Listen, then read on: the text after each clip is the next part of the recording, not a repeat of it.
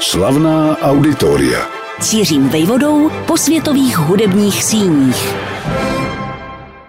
To, že klasická hudba, jakkoliv ve svém společenském dosahu relativně menšinová, nežije ve vzduchoprázdnu, bylo v tomto cyklu opakovaně řečeno. Řada událostí, jevů a okolností, které ji provázejí, je tak či onak dobově či místně spjata se širším než kvůli celkovým vývojem dané země, oblasti či civilizačního okruhu. A platí to mimo jiné o řadě festivalů, které se na klasickou hudbu přednostně zaměřují. Pro příklad nemusíme jít daleko. Vezměme si, jak se za mnoho uplynulých desetiletí vyvíjel a měnil oficiální český diskurs týkající se tandemu našich hudebních velikánů Bedřicha Smetany a Antonína Dvořáka. Vliv někdejšího komunistického politika Zdeňka Nejedlého na naši hudební kulturu se naplno projevil v tom, jak z různých důvodů, od ideologických až po osobní, jednoznačně preferoval postavu a dílo Bedřicha Smetany. Smetana byl tím ryze národním, pokrokovým hrdinou, symbolem češství v hudbě. Pak přišel rok 1989 a s ním, kromě mnoha zásadnějších celospolečenských zvratů, i změna v akcentu na druhého ze zmíněných velikánů. V jistém smyslu slova, jako by totiž byl Antonín Dvořák symbolem nové doby, úspěšný a uznávaný ve světě na čele s Amerikou. Ve tvorbě nejenom národní, ale citlivý i ke vzdálenějším vlivům etnickým. V soukromém životě plodný a bohabojný. A tak se stalo, že buď vznikem nového festivalu, anebo oživením či proměnou někdejších, máme na hudební mapě naší země teď při nejmenším pět festivalů se jménem Velkého Antonína ve štítě. Proto je v našem pořadu alespoň letmo zmapujme. Tak říkajíc přitom vytkněme před závorku ten nejrozsáhlejší, o kterém jsme už dříve referovali dost podrobně, tedy Dvořákovu Prahu a zaměřme se na další čtyři. Jsou jimi v abecedním pořadí, nikoli podle velikosti či významu, tyto přehlídky. Dvořákova Nela Hozeves, Dvořákova Olomouc, Dvořákův festival a hudební festival Antonína Dvořáka. Čem jsou si podobné a v čem se liší? Kdy a na jak dlouhou dobu se konají? Kdo je jejich zřizovatelem? Na co a proč se zaměřuje jejich dramaturgie? V hudební rovině se budeme přirozeně věnovat monotématicky ukázkám z díla muže, jehož hudba, jmenovitě Symfonie číslo 9 Novosvětská, se prokazatelně dostala až do vesmíru. Jeden z amerických astronautů si ji totiž sebou vzal na palubu kosmické lodi, aby ho ve sluchátkách propojovala pocitově s planetou, ze které se vznesl do výšin. Antonín Dvořák se, jak známo, narodil 8. září 1841 v Nelahozevsi, jenom pár desítek kilometrů od Prahy. A tak se tam od roku 1951 koná o víkendu, který je památnému datu nejblíž, jednodenní událost, jejímž pořadatelem jsou nyní Lobkovické sbírky, ve spolupráci s obcí Nelahozeves, Národním muzeem, respektive muzeem Antonína Dvořáka a společností Antonína Dvořáka, co by zakladatelem. Hudebním vyvrcholením bývá odpolední koncert pod širým nebem na nádvoří krásného Nelahozevského zámku. Vzhledem k nevelké vzdálenosti od metropole nebývá složité zajistit účast některého z naprosto špičkových interpretů či souborů z hlavního města – kterým totiž není třeba v místě zajišťovat nocleh a navyšovat tím festivalový rozpočet. Například v neděli 11. září 2022 vystoupili v rámci 71. ročníku hornista Radek Baborák a jeden z jeho souborů, jmenovitě Symfonický orchestr Česká symfonieta. Kromě tohoto stěžejního vystoupení se ale odehrává celá řada dalších činností. V době, kdy tento pořad vzniká, je rodný dům Antonína Dvořáka nejenom cílem návštěvy festivalových diváků a hostů, ale také předmětem plánované zásadní rekonstrukce. Dvořákova Nela Hozeves ovšem nabízí i další komentované prohlídky či přednášky a nemohou chybět ani dětské workshopy. Přesuňme se teď ale skoro o 300 kilometrů východním směrem do Olomouce. Nejenom Gustav Mahler či Sigmund Freud patřili ke slavným osobnostem, které se tímto půvabným městem myhly.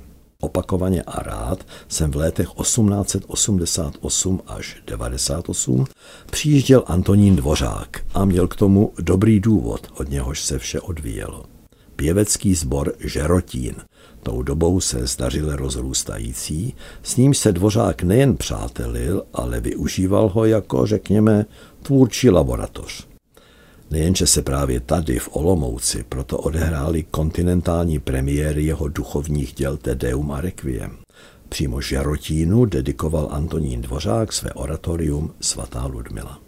Na tyto okolnosti navázala roku 2001 nezbytná transformace dosavadního festivalu Olomoucké hudební jaro, vzniklého už roku 1958.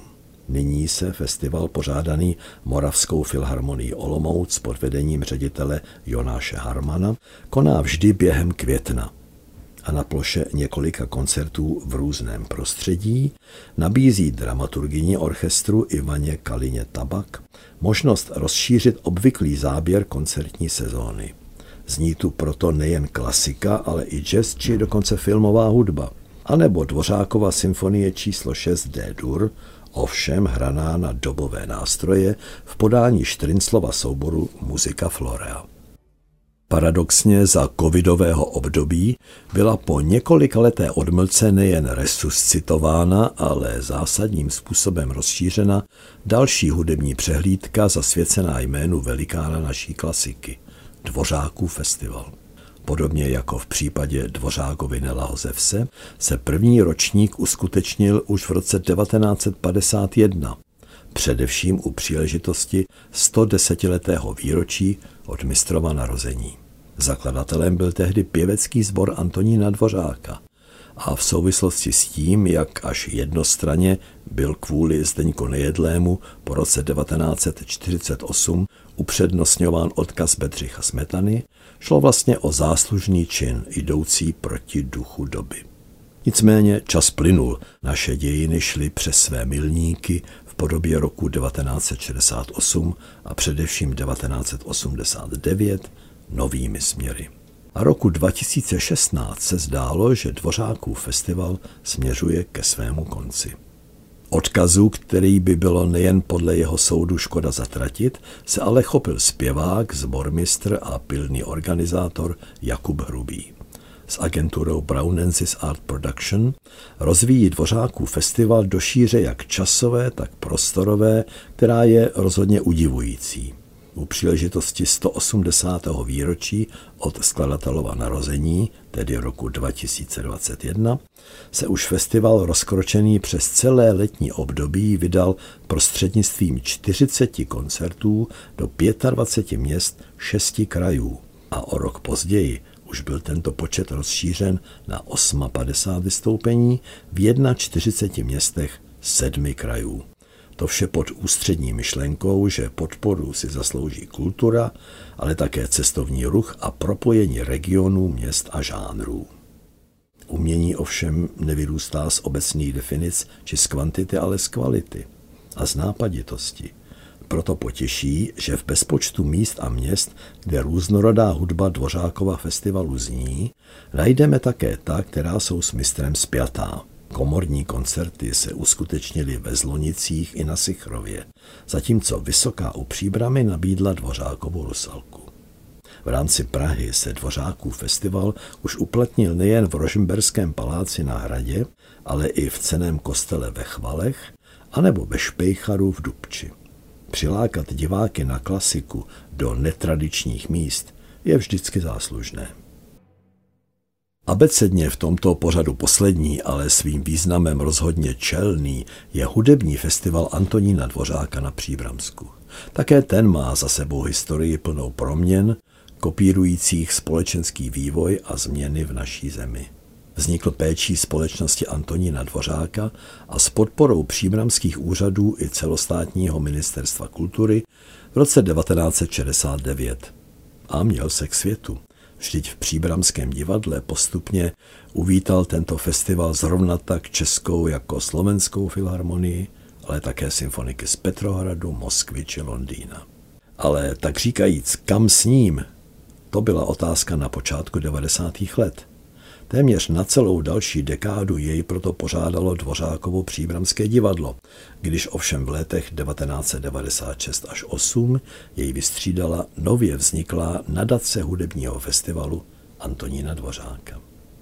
Dnes je pořadatelem zájmový ústav Dvořákovo Příbramsko a pod vedením ředitelky Albíny Dědičík Houškové se vyhranil do respektované podoby. Nejen díky místům, kde se koná, namátkou od velkých prostor až po komorní typu kostelíka v Třebsku, kam mistr chodíval pěšky z Vysoké hrát na varhany při mši. Především zásluhou umělců, kteří na tomto hudebním festivalu vystupují. V roce 2022 jej zarámovala Česká filharmonie se solovým houslistou Jiřím Vodičkou na zahájení 12. dubna a završilo jej operní gala Petra Nekorance 7. června. Kromě koncertů se hudební festival Antonína Dvořáka vyznačuje i řadou doprovodných akcí a projektů, včetně skladatelské soutěže, vyhlašované pro tvůrce do 40 let a kromě finanční částky, dotované i cenou Rádia Klasik Praha, na jehož vlnách jste tento pořad vyslechli. Slavná auditoria.